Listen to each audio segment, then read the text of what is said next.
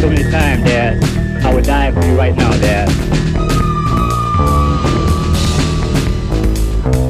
And I'm prepared to die for this family if I have to for freedom.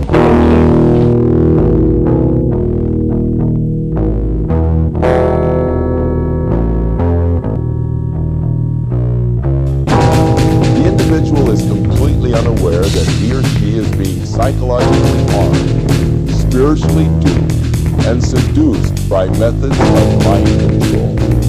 Mind manipulation has become a fine-tuned art today and is practiced with finesse by aggressive salespeople.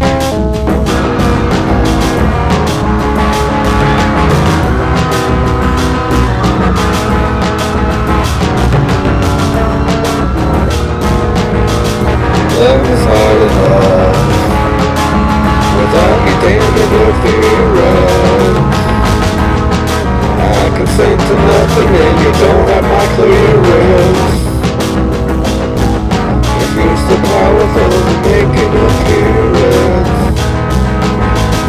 so good, don't do me no harm. Don't break on my arms, don't call me alarms.